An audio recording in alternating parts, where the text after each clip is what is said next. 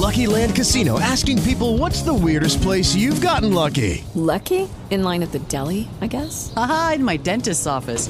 More than once, actually. Do I have to say? Yes, you do. In the car before my kids' PTA meeting. Really? Yes. Excuse me, what's the weirdest place you've gotten lucky? I never win and tell. Well, there you have it. You can get lucky anywhere playing at LuckyLandSlots.com. Play for free right now. Are you feeling lucky? No purchase necessary. Void where prohibited by law. 18 plus. Terms and conditions apply. See website for details.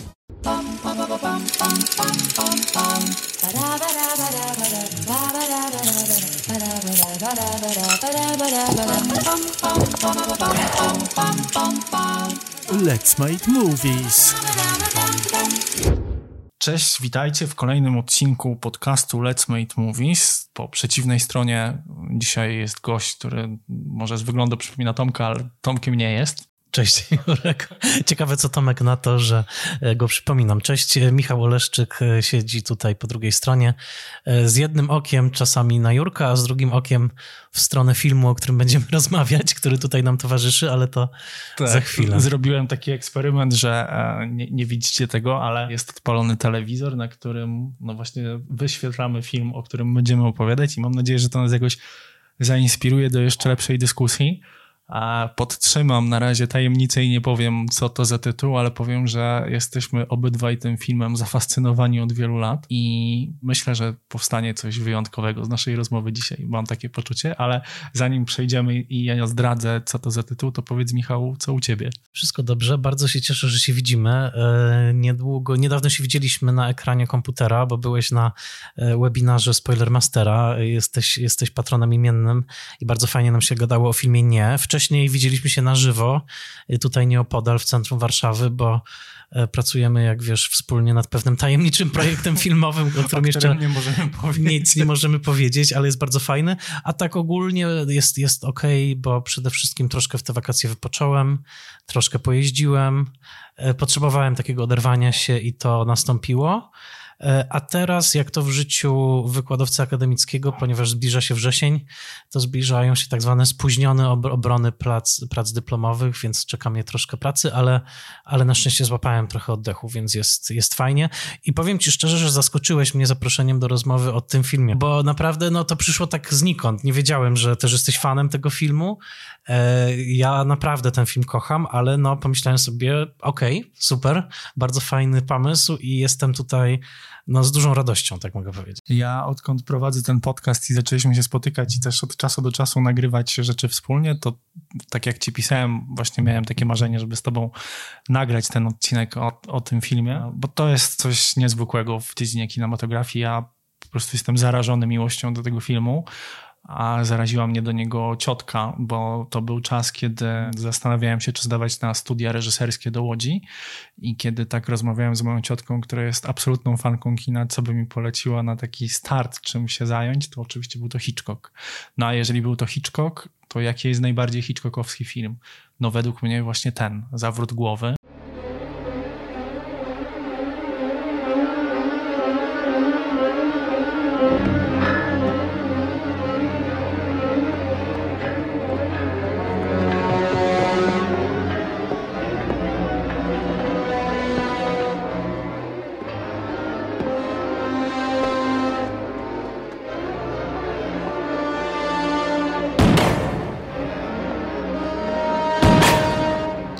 Zaczyna się po naszej lewej stronie. Właśnie Scotty wchodzi na dach, jest pierwsza scena. No i co? Naszym filmem jest Vertigo Hitchcocka. Vertigo, dokładnie. Film, który ja po raz pierwszy widziałem w 95-6 roku w telewizji.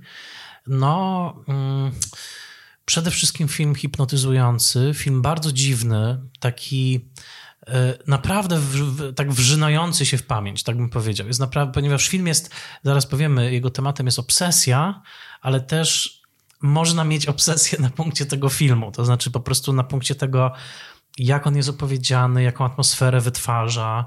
No jest to jeden z takich filmów, które kojarzą mi się ze snem, w sensie, że można mieć taki sen intensywny, dziwny, niepokojący, i no zaraz oczywiście postaramy się go rozszyfrować, ale tak. Pierwszą sceną tego filmu e, jest sekwencja pościgu na dachach i ja powiem ci, że jak patrzę na tą sekwencję, to myślę o filmie, który ją cytuję, czyli o Matrixie, bo mniej więcej scena otwierająca w Matrixie i pościg na dachach, to mi się bardzo kojarzy po prostu z Vertigo. Mam takie, takie poczucie, że bracia Wachowcy dosyć się inspirowali e, Vertigo tym, tym, tym pościgiem, ale zgadzam się z tym, że to jest e, film bardzo hipnotyczny. Zresztą e, no, kilku scenarzystów przymierzało się do, do, do tego filmu, jak wiesz. Co ciekawe, mm, Taylor, który ostatecznie to napisał na początku, powiedział Hitchcockowi, że właśnie trzeba odrzeć cały ten film z tego romantyzmu i tej całej mgiełki. Na co Hitchcock ze stoickim spokojem odpowiedział tylko, że Jimmy Stewart myśli podobnie.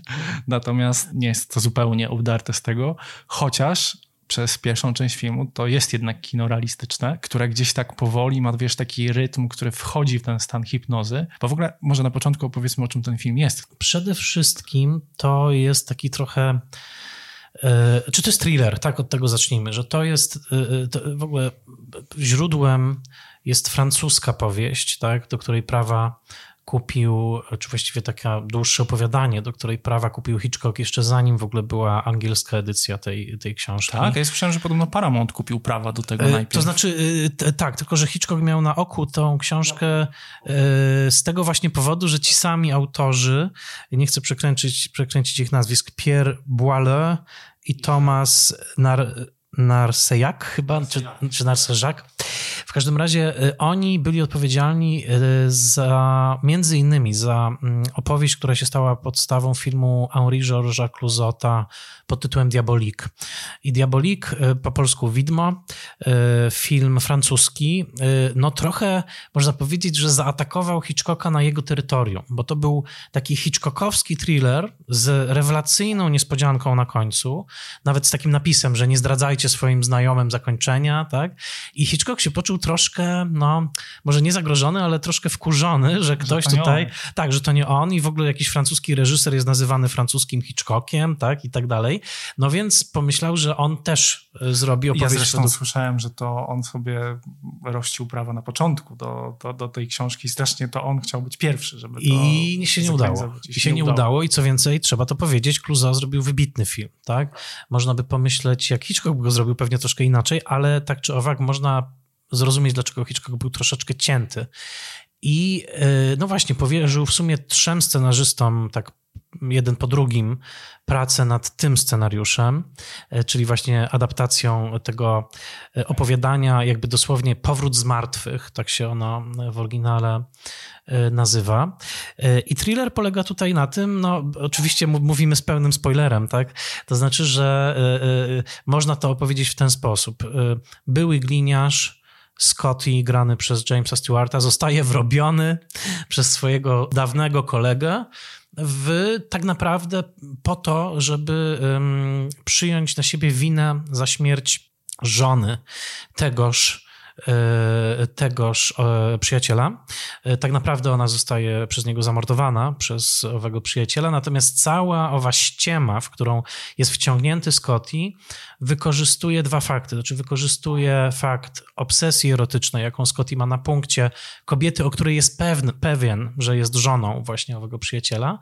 My się w pewnym momencie dowiadujemy, że to nie jest ona, a po drugie, y, Scotty cierpi na lęk wysokości, tytułowe vertigo, zawrót głowy, y, który sprawia, że z całą pewnością nie wbiegnie na wysoką wieżę. No i właśnie tutaj jest pewnego rodzaju zgrzyt, ponieważ e, mm, na ten temat Hitchcock rozmawiał z François Truffaut podczas ich słynnej rozmowy i Truffaut zapytał go wprost, czy to nie jest tak, że to jest dziura w tym scenariuszu, bo tak naprawdę nie można założyć tego, że Scotty nie wbiegnie. E, ostatecznie. I Hitchcock powiedział, że tak, że rzeczywiście to jest coś, co jest najmniej prawdopodobne w tym scenariuszu i że rzeczywiście była taka obawa, że Scotty w tym momencie może przezwyciężyć swój e, lęk i jednak tam wbiec. No a wtedy zastałby tam swojego przyjaciela z ciałem e, zamordowanej żony, której tak naprawdę nigdy wcześniej nie widział i być może by powstrzymał to, co się, to, co się dzieje. Natomiast być może, ale od razu możemy powiedzieć, że kiedy już znamy tę fabułę, a można też e, twierdzić, że to nie fabuła w tym filmie jest najważniejsza, tylko ważniejsza jest atmosfera, prawda? Ważniejszy jest też porządek opowiedzenia tych zdarzeń. E, to trzeba powiedzieć, że jest to bardzo okrutna historia, bo to jest historia o wykorzystaniu człowieka, wykorzystaniu jego największej słabości. To znaczy, rzeczywiście Scotty ma tę słabość lęku wysokości i właśnie dlatego ten rzekomy przyjaciel namierza go i postanawia wykorzystać właśnie w nim to, co jest najbardziej słabe, najbardziej takie odsłonięte, delikatne. e, I w tym sensie jest to opowieść o zniszczeniu człowieka. Dobrze, że wspomniałeś ten wątek, ale on ma dwie strony. Bo rzeczywiście jest tak, jak mówisz, ale to też jest historia o tym, że Scotty niszczy Madeleine versus Judy tak naprawdę, ponieważ w momencie, w którym Madeleine ginie, Scotty spotyka jej alter ego, no bo z jednej strony to jest alter ego Madeleine, a tak naprawdę to jest dziewczyna, która Madeleine udawała, czyli Judy. Postanawia w 100% przemienić ją w wizję swojej nieżyjącej kochanki. I tak naprawdę to jest próba manipulacji na człowieku i dostosowania go jakby tak do swojej wizji, żeby funkcjonował tylko i wyłącznie w tym wycinku e, nieautentycznej osoby. Teraz em, Hitchcock właśnie przechodzi na ekranie, jest Tak, zawsze tak, jego tak. i, pojawienie się. Mhm. I bardzo dobrze, że przechodzi, bo e, o Vertigo mówi się, że to jest e, najbardziej osobisty film Hitchcocka, co e, zresztą podkreślali aktorzy na planie. James Stewart bardzo mocno podkreślał, że e, Hitchcock jest bardzo skoncentrowany i bardzo mocno wie, czego chce. Natomiast Kim Nowak, e, która gra postać właśnie e, Madeleine i Judy, bardzo podkreślała, że Hitchcock chyba chciałby być w skórze głównego bohatera i to bardzo po nim czuć. I żeby zrozumieć, jak to jest, to myślę, że trzeba się na początku odwołać do tego, jaka jest historia aktorska, skąd Kim Nowak wzięła się w tym filmie, żeby to wszystko zrozumieć, bo tak naprawdę to, co charakteryzuje Hitchcocka, to jest ten model hitchcockowskiej blondynki, ko- e, kobiety o specyficznym wyglądzie, e, blond włosach, e, właściwie niebezpiecznej, która skrywa jakąś tajemnicę. To są stałe motywy obecne w każdym filmie Hitchcocka. I teraz na początku e, tak naprawdę w zawrocie głowy miała grać Grace Kelly, która była ukochaną aktorką e, Hitchcocka. Natomiast porzuciła karierę aktorską i wzięła ślub z księciem Monaco. Następnie grać tą rolę miała Vera Miles i to już był bardzo zaawansowany etap, bo pewnie wiesz, że e, oprócz tego rzeczywiście były robione przymiarki kostiumów e, przez e, cudowną Edith Head, która zrobiła z Hitchcockiem bardzo wiele filmów, to jeszcze nawet ten obraz Carlotty, który się pojawia w filmie, już był stworzony e, pod podobieństwo Very Miles, więc te prace były dosyć mocno zaawansowane. No tylko tyle, że Hitchcock tuż przed zdjęciami do tego filmu bardzo mocno zachorował. Mm, Było podejrzenie raka, on sam zresztą po raz pierwszy tak naprawdę gdzieś otarł się o śmierć. No i zdjęcia bardzo mocno się przedłużyły, a w tym czasie e, Vera Miles zaszła w ciążę. No i postanowiła zawiesić karierę aktorską, co było dla Hitchcocka bardzo olbrzymim ciosem, ponieważ a z jednej strony on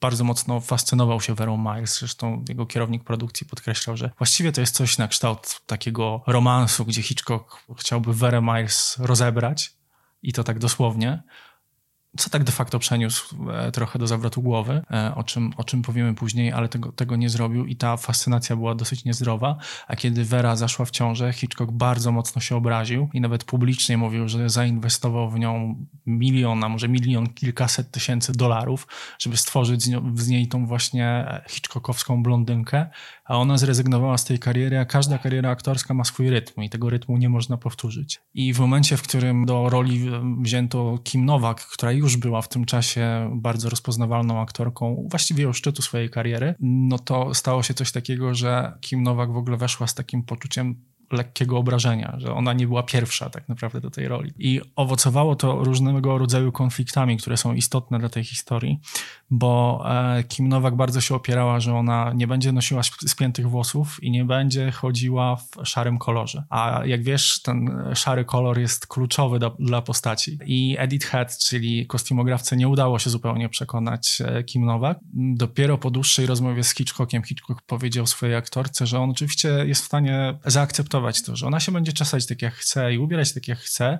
w kolor jaki chce, ale pod warunkiem, że to będzie szary, który będzie właśnie odpowiadał tak. historii tego filmu.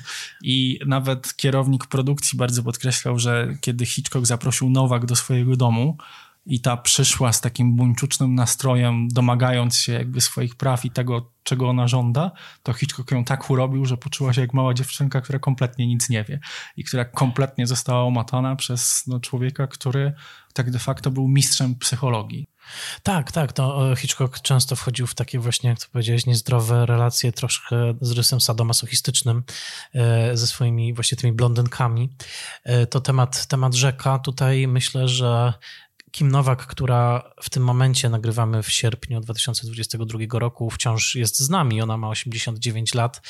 E, nie tylko żyje, ale też żyje legendą tego filmu, dodajmy, bo e, jakkolwiek czas na planie z Hitchcockiem nie musiał być bardzo przyjemny, to jednak e, żaden inny film Nowak nie, nie doczekał się takiego ikonicznego statusu. Tutaj rzeczywiście, no, jeżeli mówimy Kim Nowak, to myślimy zawrót głowy, ponieważ... Ale ta... to jest ciekawe, muszę ci tutaj Mhm. się trochę wciąć, bo rzeczywiście ten status ikoniczności jest, ale dzisiaj.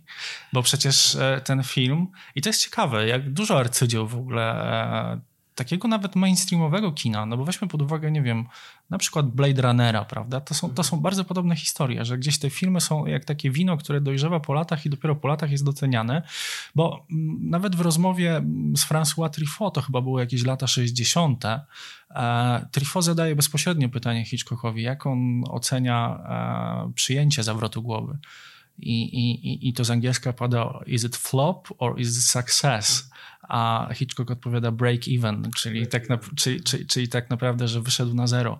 I faktycznie przez lata ten film e, tak był postrzegany. Zresztą na początku on był bardzo źle przyjęty przez, e, przez widzów. Widzowie, e, Hitchcock z tego bardzo się śmiał, bo powiedział, że to znaczy, że widzowie zrozumieli każde meandry tego filmu po prostu. I, e, no i krytycy tego filmu nie zrozumieli. I, I zobacz, ile czasu to zajęło, bo w 2012 roku przecież na liście Sound and Sight e, ten film zdetronizował obywatela Keina i okazał Tak, się tak, jako najlepszy film jako najlepszy To film jednak jest duże, duże osiągnięcie. To prawda. Jesteśmy dokładnie 10 lat później, właśnie trwa kolejna e, ankieta Side and Sounda, więc zobaczymy, co pod koniec roku wygra tym razem. Myślę, że nie będzie to zawrót głowy, ale zobaczymy, e, bo, bo już są spekulacje o tym, kto może wygrać tym, w, tej, w tym rozdaniu. E, wiesz co, tak, no tutaj się nałożyło kilka rzeczy. To znaczy, po pierwsze, zwróćmy uwagę na to, w jakim czasie ten film powstaje. To jest koniec lat 50., jesteśmy tuż u progu dekady, która bardzo dużo zmieni. Jednak lata 60. to będzie dekada wielu burz, tak, politycznych, seksualnych, muzycznych, każdych. Y, Jesteśmy no, na końcu tej epoki, powiedzmy, powojennej. W Stanach to się nazywa epoką Eisenhowera.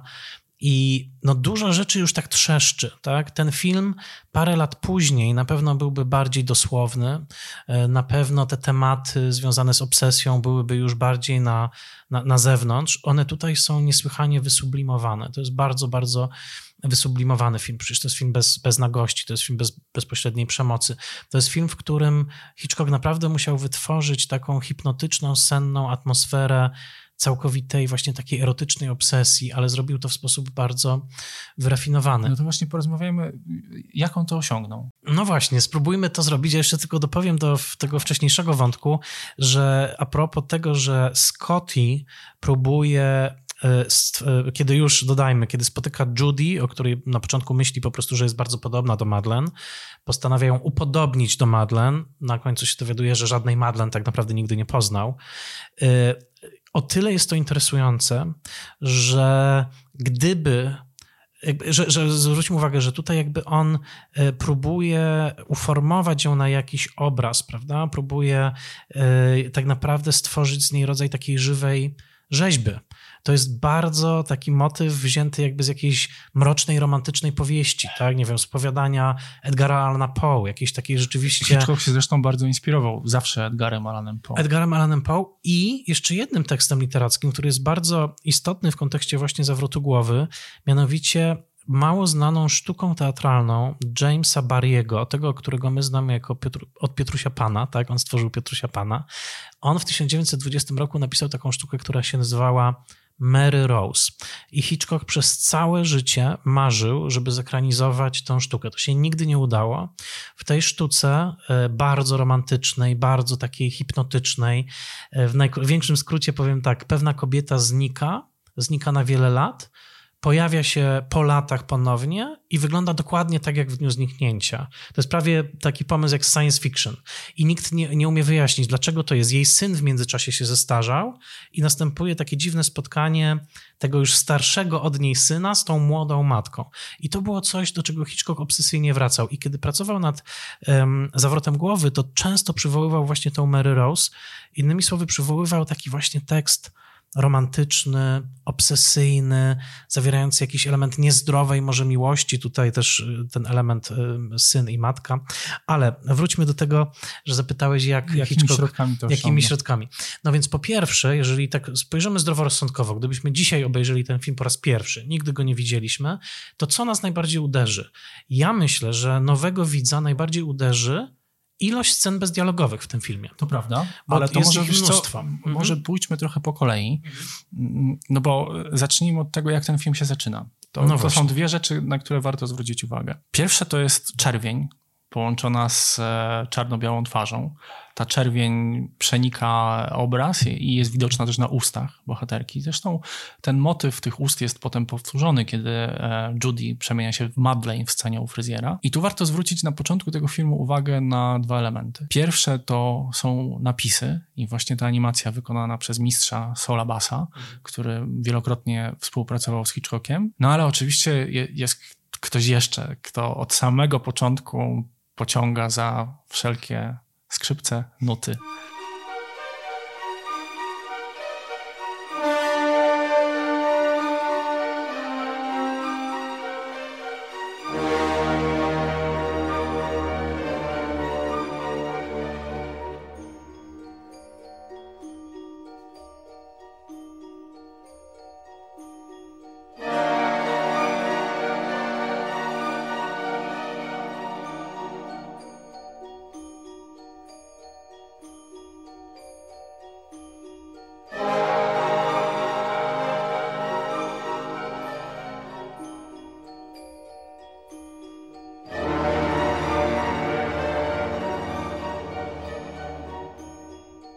Nazywa się Bernard Herrmann. To kompozytor tak naprawdę nazywany przez samego Hitchcocka jego alterego muzycznym.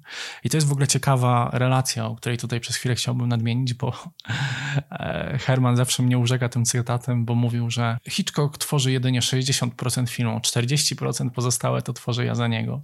I to była w ogóle bardzo ciekawa relacja, która polegała na zderzaniu się dwóch wielkich osobowości, ponieważ Hitchcock znany był z tego, że uwielbiał wszystko kontrolować, ale jednego nie mógł kontrolować, bo on nie znał nut. Więc nie potrafił komponować muzyki.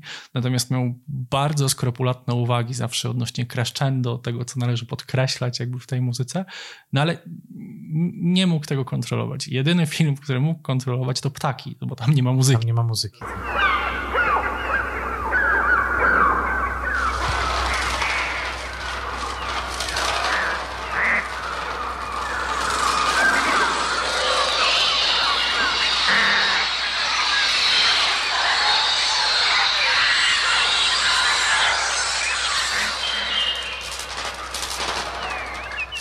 Ciekawe, przy ptakach to pewnie zwróciłeś uwagę, że tam jest kompozytor efektów specjalnych i właśnie jest Bernard Herrmann, który nadzorował jakby dźwięki ptaków. Ptaki, ptasie dźwięki, tak, Tak, one też tak. tam się układają w taką dziwną muzykę, to prawda. Do, do, dokładnie tak. Natomiast tutaj rzeczywiście Bernard Herrmann od samego początku, od tego pierwszego motywu muzycznego, który otwiera film i zresztą jest zainspirowany Tristanem i Izoldą e, Wagnera, to e, on z jednej strony używa takich nut tajemniczości, a z drugiej strony pokazuje jakieś takie nuty niebezpieczeństwa, tego właśnie thrillera i te nuty takiej senności, że wchodzisz w ten stan hipnozy.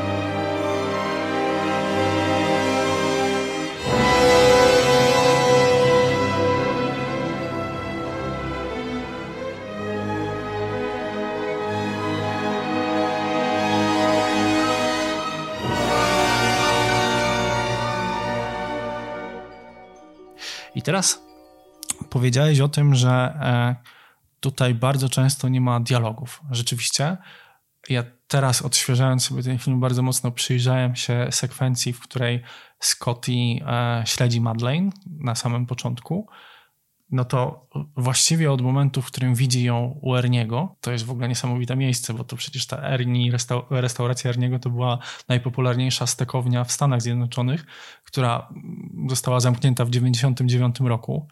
Natomiast e, te całe wnętrza, wiesz, które są w tym filmie, to zostały odtworzone. Odtworzone, to, tak, tak, to, tak, to, tak, to, tak. wszystko jest Czerwień, studio. czerwień i ona w zielonej sukience. Tak, Podchodzi tak. do, do Scottiego na kilka dosłownie centymetrów od jego twarzy, już wydaje się, że na niego spojrzy, ale nie, nie patrzy na niego i zastyga w takim profilu. I to jest też ciekawe, że ten obraz jej w profilu jakby się wypala dosłownie na źrenicy. Tak, bo zobacz, co tam się dzieje. Tam em, podbijają się łukowe światła. Mhm. I oprócz tego, że ona staje się jaśniejsza, bo, bo, bo to jest ciekawe, bo zazwyczaj jak myślisz o sensualnej kobiecie, to widzisz ją w kolorze czerwonym. Ta czerwień zawsze jest taka sensualna, stąd usta, które są na początku te, te, tego filmu.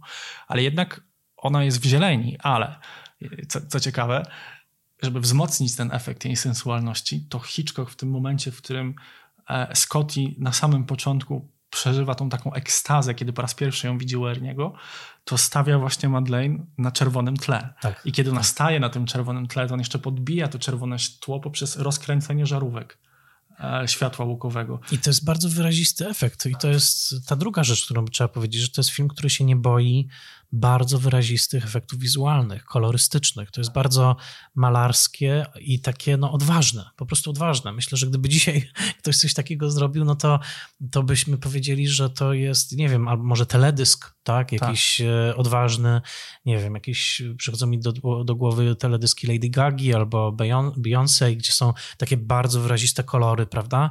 A, a tutaj no, jesteśmy w 58 roku i Hitchcock rzeczywiście tworzy takie e, no taką nasyconą tą rzeczywistość. Co jest bardzo. możliwe Mhm. właśnie dzięki użyciu mm, technikolorowi, bo, bo ten film jest nakręcony w technikolorze, ale oprócz tego jest nagrany w standardzie VistaVision, który Tak. jeszcze dodatkowo jakby który pod- stał się kultowym, kultowym formatem, bo e, potem wygasł tak naprawdę.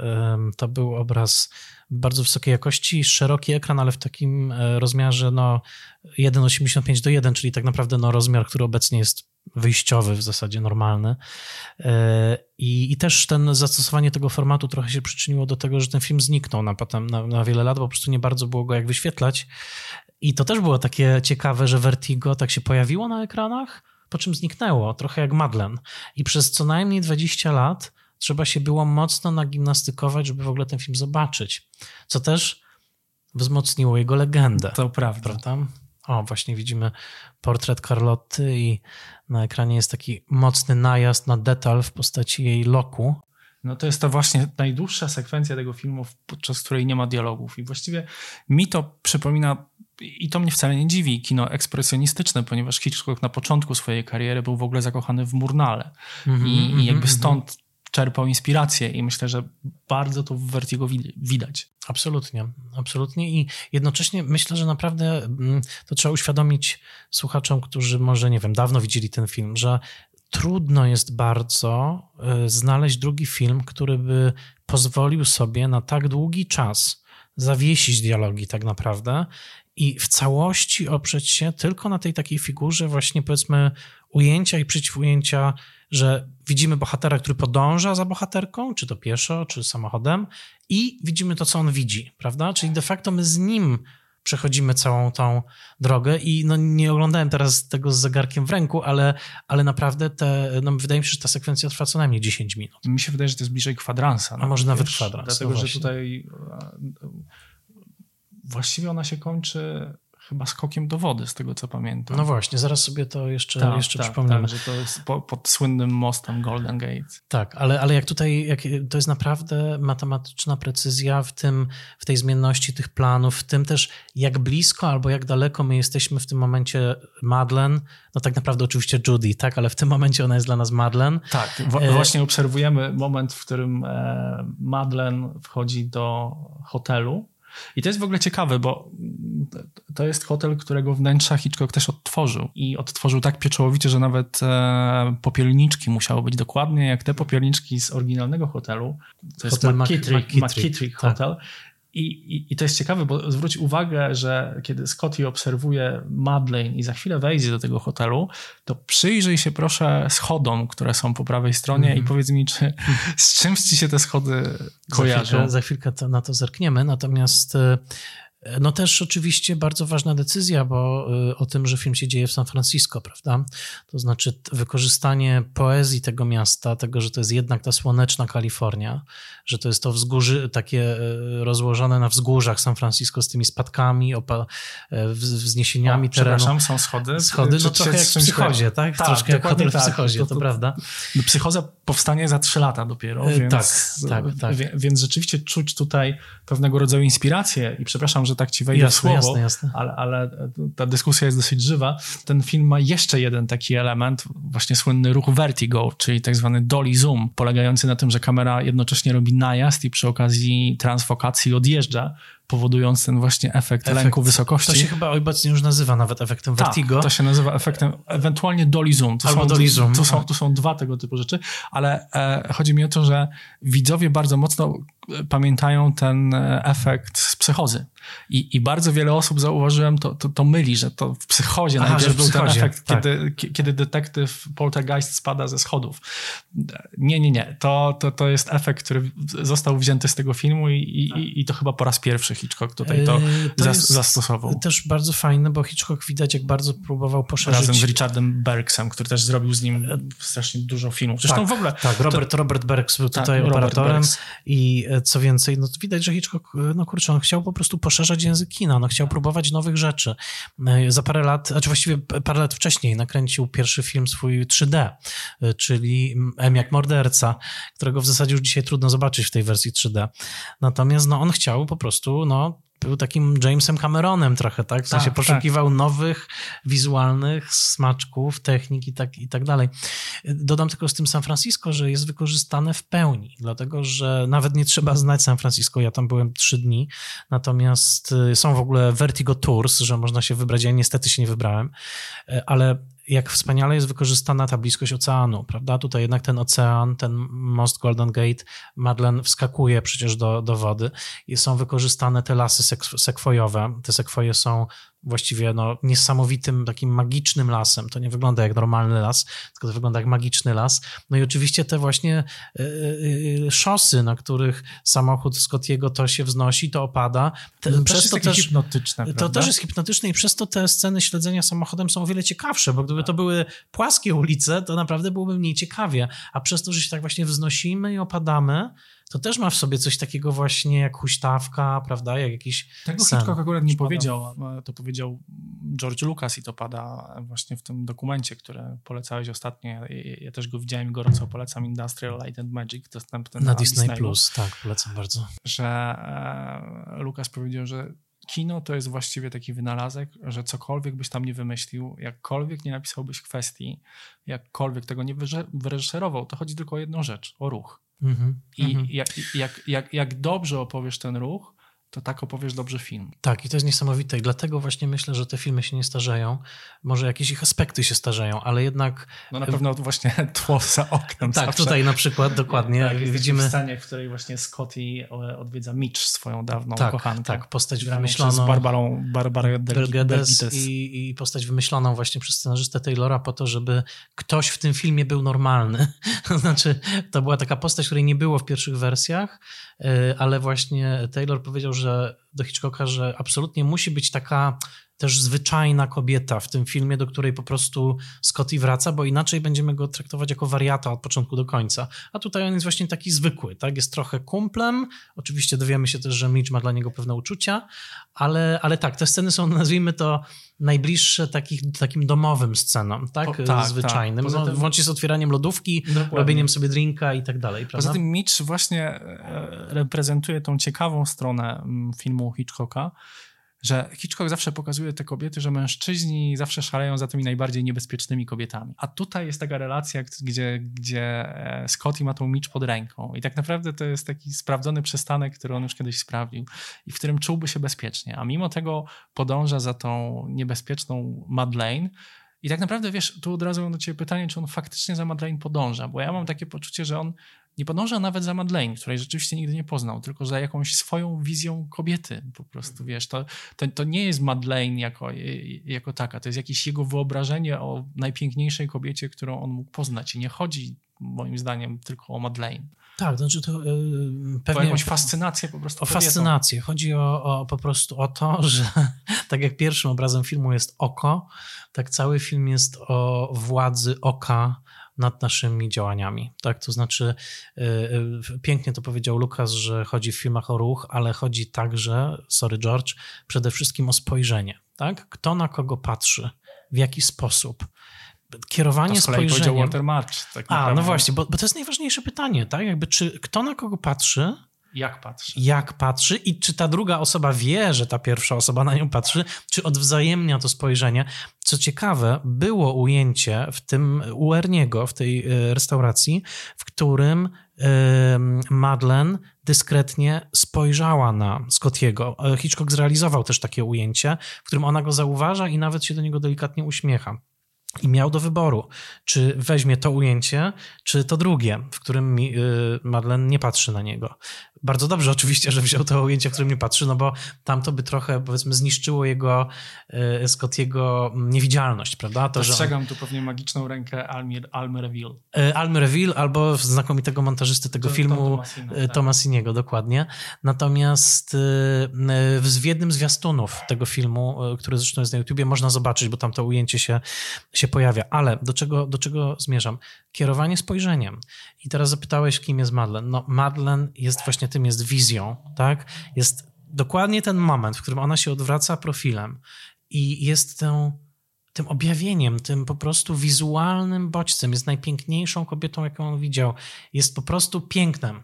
On w tym momencie został dotknięty przez ognisty. Przez anioła. Przez anioła, przez kulisty piorun, nie wiem jak to nazwiemy, ale takie jest też jakby romantyczne spojrzenie na rzeczywistość, że kiedy to piękno nas tak porazi, to my już nie jesteśmy tacy sami, po prostu. Coś się z nami dzieje, tak? Zaczynamy go obsesyjnie poszukiwać, chcemy do niego wrócić. I tutaj, no oczywiście to jest, ja, ja też bardzo to doceniam w tym filmie, jaki on jest cudownie powolny, prawda? To jest naprawdę taki powolny taniec Hitchcocka. To nie jest szybki, prawda, thriller. A, zobaczyłem tutaj. Nie, to jest takie rozpisane w czasie, taki posuwisty, taniec i no, oczywiście najważniejszym punktem jest ten, w którym jako widzowie, kiedy oglądamy ten film po raz pierwszy, orientujemy się o co chodzi, tak? I to jest ten moment, w którym Judy dostaje swoją krótką retrospekcję. Nie pamiętam, która to jest minuta, nie wiem, 80, coś koło tego. Tak, to już jest druga godzina. Część, części filmu. tak, kiedy już nam Pisze list do Scottiego, w którym wyznaje mu prawdę, ale jednak ten list potem. To jest najważniejszy moment, bo niszczy. E, przez to, że Judy ujawnia tak naprawdę widzowi, tak? To widz się dowiaduje. To my oglądamy kolejne, ostatnich pół godziny tego filmu już zupełnie inaczej. Bo my wiemy, że to nie jest przypadkowa kobieta, która tak się zdarzyło, przypomina Madeleine. My wiemy, że to jest współuczestniczka tamtej intrygi, która poddaje się temu e, complete makeover, jak to się dzisiaj mówi, być może trochę z poczucia winy, a być może... Bo to jest film o poczuciu winy też. Bo to jest też film o poczuciu obsesji. winy. I teraz kolejny smaczek, i o tym bardzo ciekawie pisze Charles Barr, historyk tego filmu, że Hitchcock, mimo że potem zapewniał, że zawsze chciał, żeby było, była ta scena Judy, która pisze list i zdradza widzowi jakby mm, troszkę więcej. E, prawda była inna. Hitchcock bardzo długo nie był wcale pewien, czy ta scena powinna być, bo Hitchcock igrał z taką myślą, żeby ten film jednak nie zdradzał aż do samego końca tej przewrotki. Gdyby Hitchcock pozostał przy tej pierwszej wizji, mielibyśmy film, w którym Scotty przez ostatnie, półtorej, przez ostatnie pół godziny obsesyjnie, przemocowo dociska Judy, żeby została Madeleine. My nie wiedzielibyśmy, że Judy tak naprawdę brała udział w tamtej intrydze starej. I dopiero w ostatniej scenie byśmy się tego dowiedzieli. I teraz to jest pytanie. Już, już tego filmu nie zobaczymy w takiej wersji, tak? Jaki to byłby film? Gdybyśmy dopiero w ostatniej scenie się tego wszystkiego dowiedzieli. Ja dziękuję Bogom kina, być może Almie Reville albo być może komuś innemu, że jednak Hitchcock dał się namówić, potem sobie nawet przypisał tę zasługę, że wymyślił to, ale tak nie było, że, że jednak jest to wyznanie Judy. Bo to sprawia, że od tego momentu oglądamy trochę inny film. Oglądamy film już nie o Scottim, który jest no, kierowany tą swoją obsesją, Oczywiście on tam nadal jest, ale od tego momentu oglądamy też film o kobiecie, która zmaga się ze swoim poczuciem winy. Ale też z miłością do kogoś i poświęceniem się dla tej I z tą miłością dokładnie, która, bo ona nie może Inaczej zostać, by tego nie było. Bo ona nie może zostać wypowiedziana. Bo gdyby ona wypowiedziała tę miłość w pełni, to musiałaby się też przyznać do udziału w tamtej intrydze, a tego nie może zrobić. Ale to też jest niesamowite pod tym względem, że ten film opowiada o seksualności bez pokazania seksu. Tak, tak. Bo tak.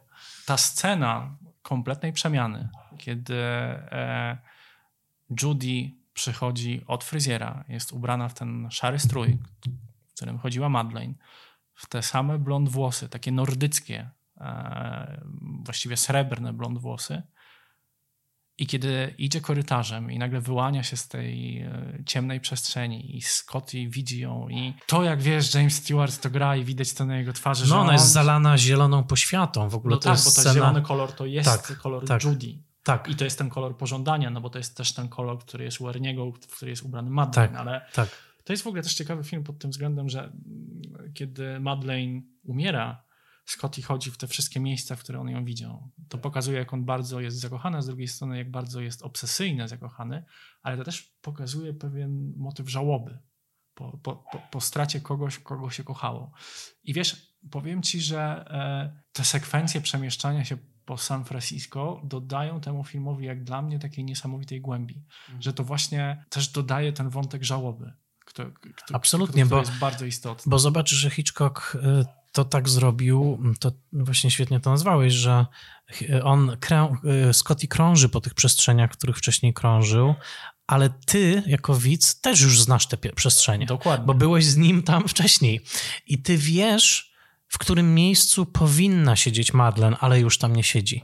I to jest właśnie to, że przez to, że w pierwszej połowie Hitchcock sprawia, że przez te 20 czy 25 minut czy nawet pół godziny, tak szczegółowo odbywamy tą pielgrzymkę z Scottim i patrzymy, prawda, na te wszystkie miejsca, to później, kiedy odwiedzamy je ponownie, ale już tam nie ma Madlen, to my też czujemy ten brak. Tylko, że widzisz, y, są takie dwa elementy, bo w sytuacji, w której Scotty y, odwiedza sam te przestrzenie, no bo on najpierw jest sam u Erniego, ale potem jest u Erniego z Judy. I w momencie, kiedy to jest jeszcze ta sekwencja, że on jest sam, to to wszystko jest takie czyste, mhm. takie żałobne. Ale kiedy on już jest z Judy, to to wszystko jest manipulatorskie. I to jest, per, to strasznie jest, perf- to jest perwersja. To jest, to, to jest perwersja. Tak, tak. Bo mnie strasznie przeraża ten motyw, kiedy a, on siedzi z Judy w restauracji i mam takie wrażenie, że on ma taką dziką satysfakcję, że zastępuje męża Madeleine, mhm. wiesz, że to, że to jest jakaś rywalizacja ze swoim dawnym kolegą, którego on teraz pobił. Jednocześnie jest z Judy, do której czuje ten pociąg, ale w tle, Hitchcock to rozegrał po mistrzowsku, postawił aktorkę, która przypomina strojem i ubiorem Aha, Madeleine, która tam tak. przechodzi i przemazuje się tylko na chwilę. I zauważa to Judy. I to jest tak mistrzowsko wyreżyserowana scena, że on umieścił w tej scenie reakcję Judy, która się orientuje w tym momencie, hmm. że on z nią jest tylko i wyłącznie po to, że on jest tak zafascynowany kimś, kto już nie żyje. I to jest motyw, który otwiera to, o czym Hitchcock mówi właśnie w tej scenie przemiany, że to jest nekrofilia wręcz, mhm. że e, kiedy Judy przechodzi od fryzjera przemieniona i Scotty aż błyszczą mu oczy, bo on widzi kogoś, kto by zmartwychwstał, to nagle okazuje się coś, czego ty nie widzisz, bo, bo to już widzi tylko ktoś, kto jest obsesyjnie zakochany, że on widzi, że włosy nie są rozpuszczone. Tak. I on, tak. kiedy Hitchcock opisuje to tak, że kiedy Madeleine wchodzi do tego pokoju, to jest jak zaproszenie do seksu. To jest moment, w którym Hitchcock mówi, że to już jest ten moment, kiedy Madeleine Judy, pomimo tego, że jest w pełnym ubiorze, jest tak naprawdę rozebrana, ale jeszcze w majtkach. Tak. A w sytuacji, w której Scotty mówi, ale rozpuść włosy i ona idzie do łazienki i to robi, pomimo tego, że nie chce tego robić, ale ona tak strasznie jakby jest też zafascynowana i zakochana w Scottim i ona to robi po to, żeby z tym Scottem być, chociaż zdaje sobie sprawę z tego, że przecież to nie jest miłość prawdziwa i on to Ale robi, przede to Hitchcock mówi, że to już jest zdjęcie majtek i to jest jak nekrofilia, zakazany owoc. Tak, ale przy tym wszystkim jest jeszcze ten kolejny poziom, z którego sobie zdajemy sprawę już kiedy znamy cały film, że Scotty był pierwszą ofiarą. Tak, właśnie to jest, to jest właśnie ten, ten taki kalejdoskopowy efekt tego filmu, bo ktoś mógłby powiedzieć, to nawet teraz można by w dzisiejszych czasach tak go zanalizować, że to jest film na przykład o toksycznej męskości, prawda, że Scotty ma obsesję, e, znajduje Judy, e, jest dla niej straszny, prawda, każe jej się upodobnić do Madeleine, no jest po prostu koszmarnym gościem, tak, ale on był ofiarą pierwszy, tak? To on pierwszy przeszedł przez tę ma maszynkę do mielenia mięsa, którą skonstruował tak naprawdę jego cytat przyjaciel, yy, wykorzystując jego słabość to trauma Scottiego związana z zawrotami głowy została brutalnie wykorzystana i to on został jako pierwszy tak naprawdę jakby naruszony, tak? To on doświadczył przemocy. I, i oczywiście Judy o tym wie.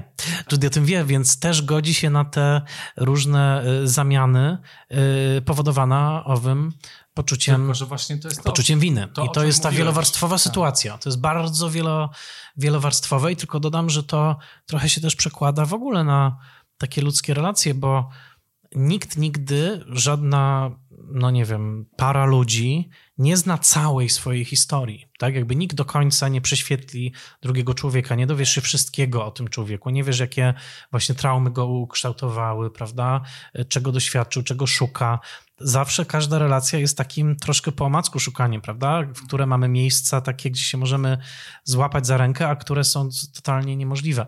I trochę pod tym względem to jest też taki, myślę, że uniwersalny film, bo on po prostu pokazuje, że kiedy fascynujemy się jakąś osobą, to czym tak naprawdę się fascynujemy? Pytanie, czy my się w ogóle fascynujemy tą osobą. Dokładnie, To- to- czy, to- czy to po prostu to. jakimś Jak- powidokiem, tak. jakimś błyskiem światła, który sprawił, że pomyśleliśmy, że akurat ten człowiek to, No jest ta, ta osoba. Mam do ciebie pytanie. Mhm. Jak, jak ty to czujesz? Bo to jest rzeczywiście bardzo mądry zamysł, że Hitchcock zostawił tą scenę spowiedzi, która zresztą, to jest ciekawe, jest niewypowiedziana, bo tylko widz o tym wie. Tak, ale to Przecież- też przez montaż, to jest taka Tak. sekwencja montażowa, te, te, te detale, prawda, my powoli sobie to wszystko Odkrywamy. Tak, Tak, ale przez to, że widz to wie, to daje bohaterce rozgrzeszenie.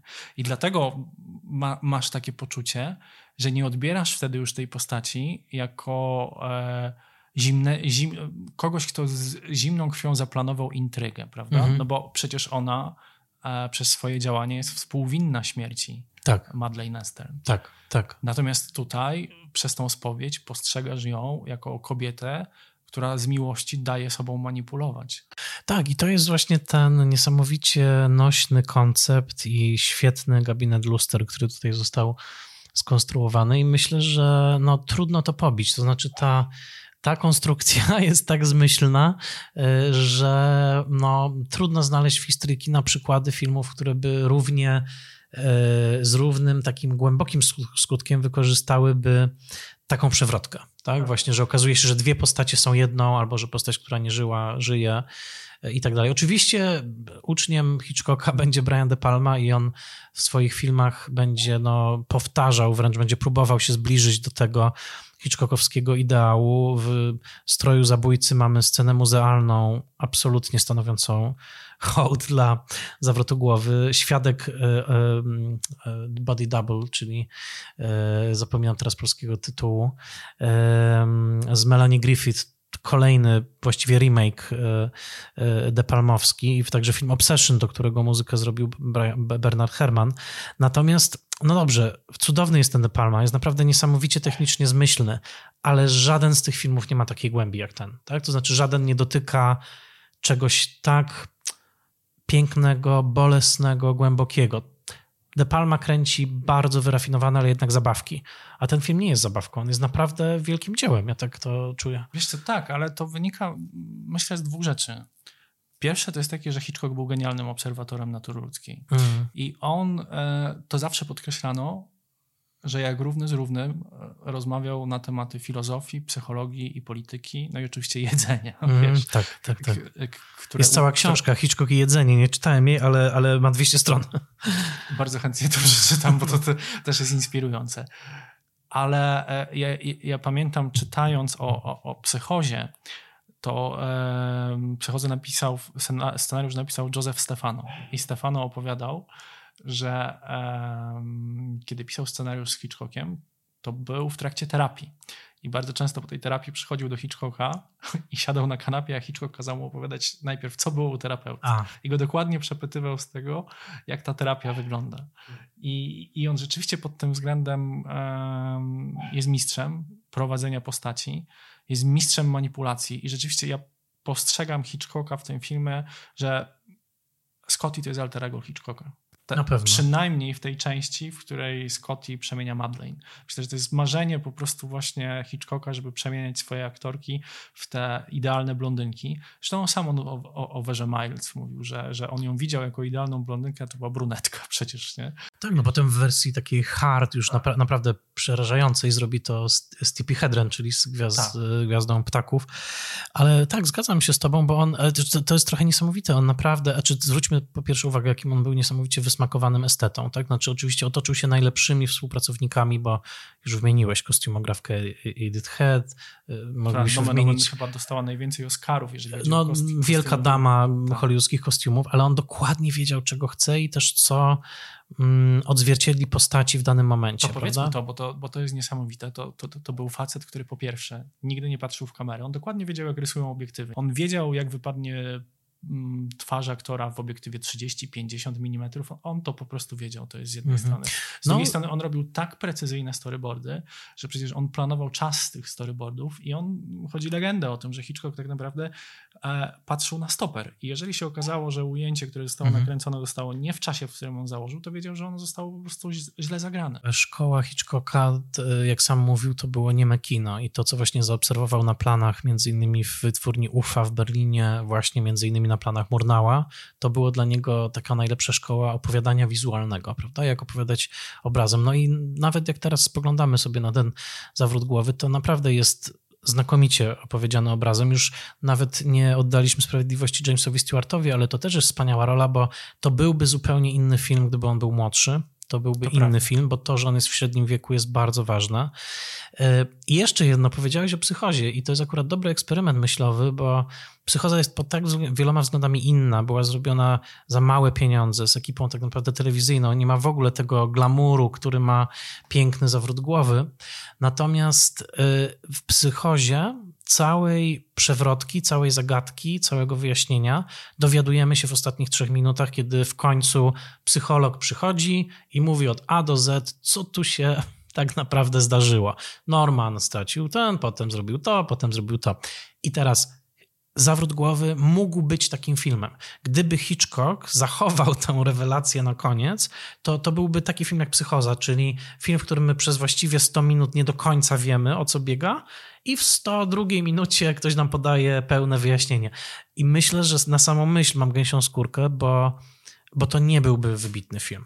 To byłby po prostu film, który odbiera nam te ostatnie 20 minut, jak sam to nazwałeś, bardzo głębokiej, wielowarstwowej, perwersyjnej sytuacji, gdzie to, kto co wie, a my też jesteśmy w to uwikłani jako widzowie, prawda? Y, Jest strasznie, strasznie ważne i powiem ci, jak teraz patrzę, żałuję, no za krótko byłem w tym San Francisco, ale jak, jeżeli kiedykolwiek mnie tam jeszcze los pokieruje, to strasznie bym chciał zrobić ten tour po tych y, lokacjach, bo no bo taka religia tego filmu wciąż tam żyje, tak? Po prostu ludzie kochają ten film. Y, Wiem, że też kreacje Kim Nowak z tego filmu y, zostały sprzedane za jakieś ogromne pieniądze. No jest to jeden z takich arcyfilmów, no, tak można powiedzieć. To jest niesamowite, że ten film zdeklasował, wiesz, e, obywatela Keina tak naprawdę. No, tam skradał obywa- się, skradał i tak, w końcu... Tak, aż, a, aż w końcu się udało. No, gdzie ten obywatel Kane to jest jednak kanon, o którym ja, ja pamiętam w szkole filmowej przecież mówiło się a, ciągle. A oglądaliście w szkole filmowej Zawód Głowy? Tak z ciekawości? Nie. Bo, no właśnie, bo mam wrażenie, to tak powiem ci, że... że ja to, mam wrażenie, że ten film jest niedoceniany. On jest, ale ja wiesz. uważam, że w Polsce on jest niedoceniany też bardzo mocno, bo e, dlatego mnie tak fajnie zaskoczyłeś, jak o nim wspomniałeś, bo na przykład ja e, wiem, że w szkołach filmowych właśnie na przykład się pokazuje Keina, ale nie znałem za wielu wykładowców, którzy by się posługiwali właśnie zawrotem głowy, a Wiesz myślę, co, ja że... myślę, że to no, cały czas jest ten kazus, na który jednak wpadł François Truffaut. Że jednak Hitchcock był przez lata bardzo niedocenianym reżyserem, co zresztą też pokazuje no, ten przypadek z jego Oscarami, kiedy dostał w końcu Oscara za całokształt twórczości. Ale jednak on jest doceniany w grupie wybitnych artystów, prawda? Że, że, że jednak to się czuje, że no bo niestety Hitchcock jest kojarzony z thrillerem, czyli z czymś takim, no umówmy się, troszeczkę gorszym, prawda? To, to jest trochę tak, jak mam wrażenie właśnie Pili, o którym żeśmy rozmawiali ostatnio, że ponieważ facet robi horrory, to jednak to nie jest liga dramatu, nie? A ciekawe, że wspominasz go, bo na przykład taki film jak Nope, czyli Nie, o którym gadaliśmy na webinarze, Tak. y, jest w wielu mm, wymiarach Hitchcockowski, moim zdaniem, bo zobacz, y, ja na przykład, to jest dla mnie smutne, ale jak patrzę na te fragmenty teraz, ja nie potrafię wymienić chyba ani jednego polskiego filmu, nie chodzi mi o to, że który miałby być jak zawrót głowy, Tak. tylko który byłby tak opowiadany, tak? czyli który szedłby właśnie za spojrzeniem bohatera, nie? Nie za tym, kto co powiedział w scenie, nie za, wiesz, jak to się mówi, klamkowaniem, tak? Czyli przyszedł, powiedział i wyszedł. tak? Zamówił taksówkę i, i wyszedł. Dokładnie, tylko rzeczywiście, żebyśmy weszli w to spojrzenie i jakby podążali za nim. Ja myślę, że w polskim kinie, nie chcę teraz nikogo obrazić, ale wydaje mi się, że nikt tak tak naprawdę nie opowiada. Bardziej byśmy może znaleźli takie przykłady w kinie francuskim, może Paul Verhoeven, też taki nieoficjalny uczeń Hitchcocka, on tak czasami opowiada. W kinie brytyjskim, no oczywiście, bo No, Hitchcock kinie tam zostawił w kinie włoskim, dokładnie. Natomiast my, to też jest może taki dowód, że nie jesteśmy taką aż strasznie wizualną kulturą, bo... Pomimo tego, że mamy najlepszych operatorów na świecie, to jest paradoks. To jest ten paradoks, nie? No właśnie, także yy, tak, no trochę teraz tak gdybam, ale bardzo bym chciał zobaczyć polski film, który na przykład przez 25 minut prowadzi nas tylko spojrzeniem. Nie? muzyką. I prawda? muzyką, a nie tym, że bohater mówi, a cześć, e, pójdę tam, tak? I powie nam wprost, co... Wiesz co ale myślę, Mhm. że jak już tak trochę psiaczymy na nasz No, no, ogródek, jest, co no. jest oczywiste, Tak. to myślę, że je, je, jednak efektem tego jest to, że my mm, cały czas nie mamy tego systemu skrypt doktorskiego, wiesz, który, Mm. który polega na tym, że to jednak jest trochę proces obróbki tego scenariusza, bardzo długotrwały, gdzie bardzo wiele oczu patrzy na, na, ten, na ten sam scenariusz i że ten proces po prostu trwa. Ja cały czas uważam, że to jest ciekawe, że reżyserzy u nas piszą scenariusze, ale jednak na świecie to jest rzadkie. Tak, I to jest- uważam, to jest- że, że nie, tak. nie należałoby tego łączyć, bo ja, ja też patrzę na to z punktu widzenia montażysty. Dużym dobrem montażysty jest to, że on uczestniczy owszem na jakimś etapie prac przed em, montażem, na etapie zdjęć, ale jednak nie jest w 100% w tym procesie, co mu pozwala na to spojrzeć jednak z dystansu, bo, bo wiesz, film to jest taka dziedzina sztuki, w której się tak mocno zakochujesz właśnie, jak, jak, jak Scotty w Madeleine, że bardzo wiele rzeczy już nie zauważasz. Mhm. I jeżeli stracisz ten dystans, to nie jesteś w stanie po prostu opowiedzieć kina wielkiego. I, i, i, I tutaj brakuje czegoś takiego, no bo Hitchcock nie pisał scenariuszy, ale on dokładnie wiedział, czego chce i jakby współpracował z tymi... Tak, on, on ich jakby rzeczywiście w najlepszym znaczeniu tego słowa jakby wykorzystywał. To znaczy, Dokładnie. on po prostu. I, I to zawsze bardzo, bardzo podobny proces był przy, w jego przypadku, że on bardzo rzadko wynajmował jednego scenarzysta. Zazwyczaj było tak, że jeden pisał jedną wersję, potem drugi pisał drugą i tak. Ale jakby- on wyciągał z tego, co to, to co najlepsze, Tak, to jest właśnie ten proces, tak, o którym ja tak, mówię, którego tak. bardzo brakuje, Mhm, wiesz? to prawda. Ja, ja też nie jestem fanem tego właśnie, że reżyserzy piszą tak na potęgę, bo yy, no ja uważam, że są, to są dwie różne rzeczy po prostu, tak? Ja, yy, ale to właściwie świetnie nazwałeś, więc nie muszę tego yy, uzupełniać, ale no powiem ci, że tak mi się wydaje, że oczywiście, wiesz, mówimy o filmie, który ma ile lat? Mm, 58 to jest To już będzie- 50, No, 72 lata. Prawie się, no, no właśnie, więc to już jest kawał historii, prawda, temu. To już jest, dzisiaj na pewno ten film też oczywiście by zupełnie inaczej wyglądał także i w Stanach. Natomiast chciałbym, żeby... Przepraszam, 64. A, okej. Okay. No, 64. No, więcej to- niż pół wieku. Więcej niż pół wieku. E, No jedno... i zobacz, ponad pół wieku czekał, żeby być najlepszym filmem E, na świecie. Tak, no zobaczymy właśnie, czy, czy, nie zostanie zdestronizowany. W każdym razie powiem, powiem tak, że moim zdaniem nadal, mimo że pewnie, nie wiem, no, współczesny widz dwudziestoletni może tutaj wyłapie jakieś rzeczy, które, nie wiem, są niewiarygodne, czy y, może już wydają się sztuczne, no, wyłapaliśmy to sztuczne San Francisco za, za oknem, ale jeżeli chodzi o wizualne opowiadanie, no to, to po prostu Hitchcock nie ma sobie równych. No zobacz na to ujęcie, które widzimy teraz.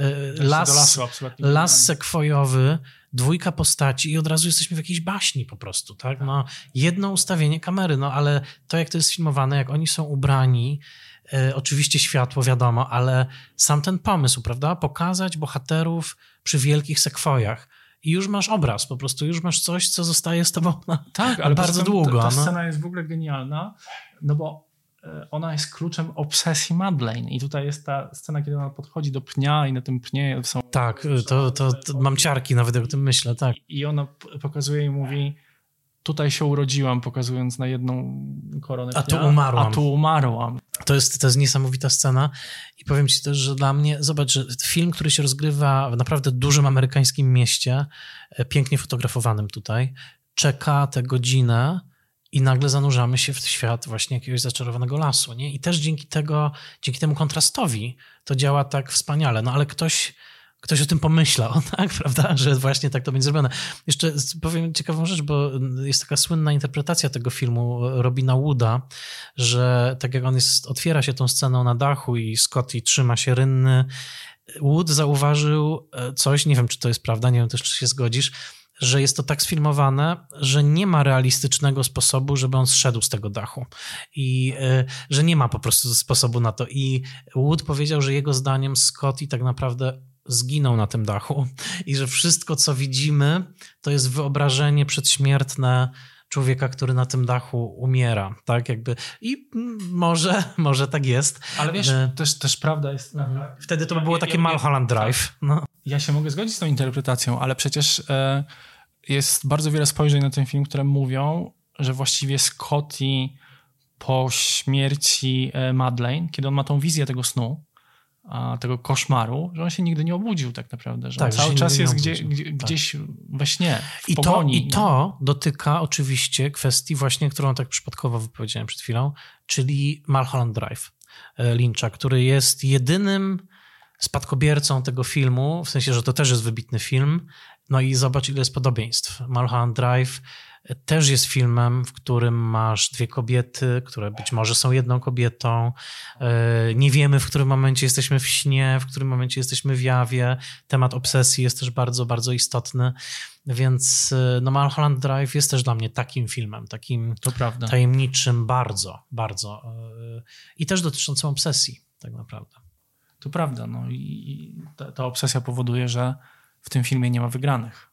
Oj, oj nie. I, i jak, jaki, przecież teraz mam ciarki, jak o tym myślę. Ostatnie ujęcie tego filmu, czyli Vertigo, jest takie, no powiedziałbym, operowo-apokaliptyczne, tak? Dzwoni dzwon, ta, ta zakonnica, prawda, rozdzwania ten dzwon na wieży pośrodku nocy, y, zrobiła znak krzyża, y, jakby i bije na trwogę, tak? A James Stewart dokładnie jak bohater kina niemego, bo on w tym momencie jest jak taki właśnie Konrad White, stoi taki pochylony nad tą y, przepaścią. Nie wiem, może się rzuci w tę przepaść, kto wie, już tego nie zobaczymy, ale to ma taką operową, apokaliptyczną, niesamowicie mroczną jakość. Był jeszcze nakręcony finał, podobno jest na niektórych wydaniach DVD, ja nie wiem, czego widziałem, w którym jeszcze jest jedna scena u Midge, on wraca do Midge i słuchają w radio, że ten przyjaciel Elster został pojmany przez policję. Jak dobrze, że nie ma tej sceny. O Boże, cudownie. Nie, znaczy ja uważam, że koniec jest świetny, bo mm, ta zakonnica, która w ogóle ma taką mimikę i ona się wyjawia z cienia, to w ogóle wygląda jak Usłyszałam scena, głosy, z, tak, jak scena z horroru. Tak, I, tak, I to tak. też jest ciekawe, bo mm, to jest taka właściwie magiczna trójka. No bo film zaczyna się e, tym, że e, jest pościg na dachu i Scotty traci tam przyjaciela przecież, tak? Tak, tak, Policjanta, który spadł. Potem z kolei traci miłość swojego życia, a potem kogoś, kto udaje miłość tego życia, jest odtworzoną miłością i ta zakonnica, która się pojawia i to, że to jest kościół i że to jest wieża kościelna, ja mam takie wrażenie i ponieważ to jest ta magiczna wież montażowo-filmowa cyfra 3, że po prostu Scotty jest przeklęty i niezależnie od tego, jaka kobieta pojawi się w jego życiu, to się skończy tym samym dramatem. No i mamy to pojęcie fatum, nie? Czegoś właśnie magicznego, romantycznego. W tej książeczce Charlesa Barra, o której mówiłem, te, te trójki różne są nawet tak e, pięknie wydrukowane. To znaczy mamy na przykład e, Judy, która pojawia się u Erniego, Judy, która jest po tym skoku do wody w szlafroku, podchodzi do Scottiego i Judy już po tej e, transformacji w Madeleine, prawda? I to za każdym razem jest tak naprawdę to samo ujęcie. I przez to to też się staje taka senna struktura, że to, to tak właśnie powraca. Hipnotyczna. Nie? Hipnotyczna, tak jak te wznoszące się i opadające wzgórze San Francisco. Wiesz, że jedziesz w dół, zaraz znowu w górę, jedziesz w dół, zaraz znowu w górę. Więc no, no co tu dużo mówić, no Hitchcock wtedy był u, u takim szczytu swoich sił. W pewnym sensie to już jest jego późny film, bo on już dużo, oczywiście do połowy lat 70. będzie kręcił, ale to już jest jego późny film. To już jest w latach 60. będzie bardzo bardzo różnie. Pewnie jeszcze trzeba wspomnieć psychozę i ptaki. Natomiast potem właściwie taka równia pochyła. Yy, oczywiście Hitchcock ma fanów i ma takich fanów, którzy powiedzą, że nawet nie wiem. Że Frenzy nawet jest świetny. Tak, że Frenzy, którego akurat bardzo nie lubię.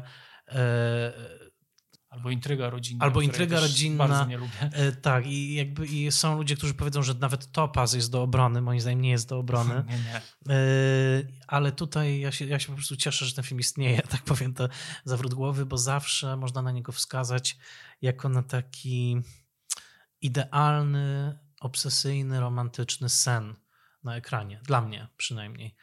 I on, on po latach dalej mnie niepokoi. To jest coś ja się nie umiem śmiać z tego filmu, nie umiem z niego zażartować. On jest dla mnie wielkim dziełem sztuki. No, tak bym, Wiesz, tak dla mnie też i, i on mm. pokazuje e, jakie... Znaczy, mi się, mnie ten film czaruje, dlatego że on pokazuje właśnie mm, skomplikowanie natury ludzkiej. To mhm. znaczy to, ile w nim, ile w naturze ludzkiej potrafi być piękna, że właśnie mhm. jesteśmy się w stanie z nim zafascynować, jak czy w portrecie Carlotty, czy, czy mhm. kiedy widzimy Madeleine e, u Erniego, ale też ile jest zła, które jest dokładnie w tych samych osobach, w których jest to piękno. Dokładnie. I teraz, kiedy to się otwiera, to jesteś w stanie te osoby, które tak bardzo kochałeś, nagle odrzucić. I dlatego, wiesz, to się zupełnie nie zgadza z tymi wszystkimi radami, jakie teraz tak zdominowały rynek, że każdy film tak naprawdę ma być o tym samym, tak? Znaczy każdy film ma być, ma nieść jakieś optymistyczne przesłanie o tym, wiesz, że zmiana jest możliwa, że bohater, wiesz, przeszedł przemianę i wszystko będzie dobrze.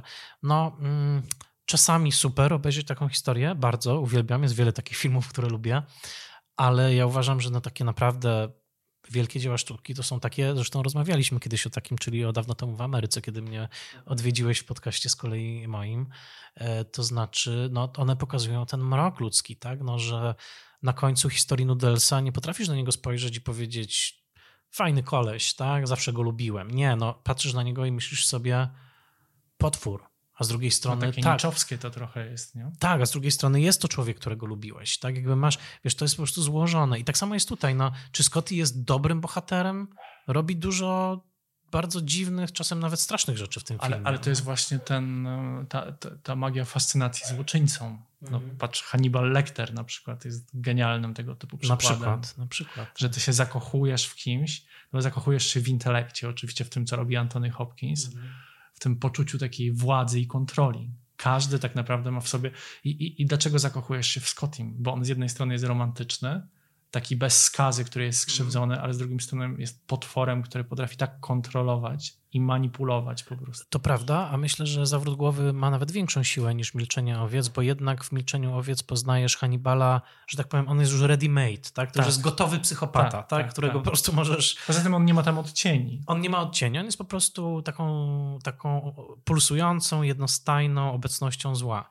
Ja bardziej mówię o tym a, mechanizmie, wiesz, fascynacji złem. A absolutnie, a tutaj z kolei e, wielkość tego filmu polega też na tym, że widzisz całą drogę Scottiego, od od właściwie łatwowiernego gliniarza przed emeryturą do człowieka nie tylko ogarniętego obsesją, ale w ostatnim ujęciu tego filmu, a człowieka, który stracił wszystko, e, który został podwójnie albo nawet potrójnie straumatyzowany, który właściwie teraz może się czuć tak, że zamordował swoją ukochaną.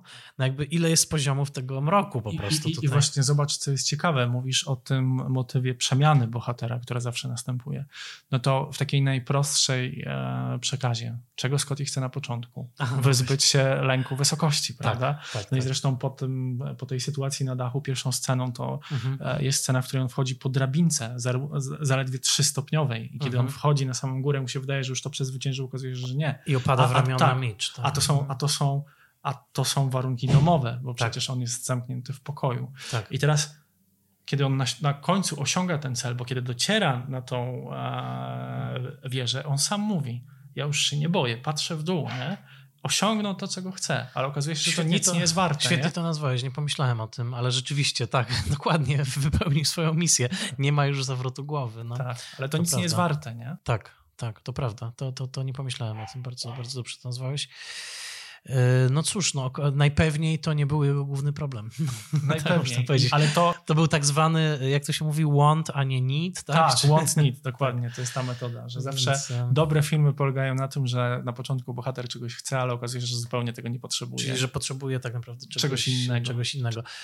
Tak, tylko tutaj zawsze ja jeszcze po prostu będę bronił Scottiego o tyle, że on się spotkał z najgorszym człowiekiem na świecie, czyli z tym swoim przyjacielem, który rzeczywiście no, nie wiem jaką fabułę by z tym porównać, ale oczywiście to jest też taka fabuła thrillerowa, nie? Że Diabol- ludzie...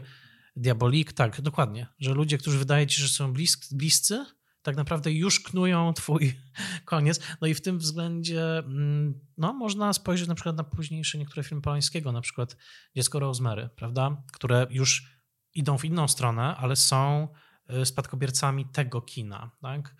Y, Rosem- Rosemary z Baby idzie już w stronę bardzo, bardzo taką paranoidalną, tak? Że nie wiemy tak naprawdę, tak, co jest prawdą, co nie jest. E, No tutaj, tutaj na koniec dostajemy wyjaśnienie, ale, Ale bardzo gorzkie. ale bardzo gorzkie, dokładnie. Bardzo gorzkie. mroczne. No dobrze, słuchaj. Myślę, że o tym filmie moglibyśmy gadać jeszcze Tak, długo. tak, tak, tak, Szczególnie, tak. że on się nie skończył, a my go cały Nie, czas... cały czas patrzymy na niego. W ogóle to ciekawe doświadczenie, że mogliśmy sobie tak popatrzeć. Tak, i chwilami widzisz, nawet tak do, dopowiadaliśmy niektóre rzeczy z obrazu, więc No, to wiem, może powinniśmy... komentarz reżysera po prostu. Dokładnie, a DVD. słuchaj, może kiedyś zrobimy taki eksperyment i po prostu nagramy komentarz do jakiegoś filmu. Wiesz o co chodzi? Że Bardzo fajnie. go, e, po prostu będziemy gadać w tyle, ile Słuchaj, pracujemy teraz nad jednym filmem. No właśnie. Wiesz, siłą rzeczy można Dokładnie, ale to powiem szczerze, takiego formatu jeszcze nie próbowałem, więc kiedyś możemy zrobić komentarz. I, Fa- no. fajnie, fajnie byłoby tak zrobić, szczególnie, że tak jak rozmawialiśmy trochę off topic, że e, no niestety płyty zamierają, a w tych streamingach jednak te wszystkie rzeczy, które są najpiękniejsze, czyli dodatki, powoli nie istnieją, a szkoda, bo, bo, bo to jest prawdziwa perełka i chęć posiadania kolekcji kina domowego, że oprócz samego filmu, który jest istotny, masz te całe, całe tajniki, bo jednak kino to jest iluzja. Moja I, i, kolekcja, pamiętaj, zawsze stoi dla ciebie otworem, więc jak czegoś Dziękuję. szukasz, to tylko dawaj mi znać. I Korzystam. Jeśli tylko mam, to, to, to ci pożyczę na, zawsze. na pewno skorzystam po seansie w takim Super, razie. super. Dzięki ci, Michał. Ja nadzieję, dziękuję. do Super przygoda, wielkie dzięki. Dzięki, trzymaj się. Judy was boring. Hello. Then Judy discovered ChumbaCasino.com. It's my little escape. Now Judy's the life of the party. Oh, baby, Mama's bringing home the bacon. Whoa, take it easy, Judy. The Chumba life is for everybody. So go to ChumbaCasino.com and play over a hundred casino-style games. Join today and play for free for your chance to redeem some serious prizes. ChumbaCasino.com. No purchase necessary. Void where prohibited by law. 18 plus. Terms and conditions apply. See website for details.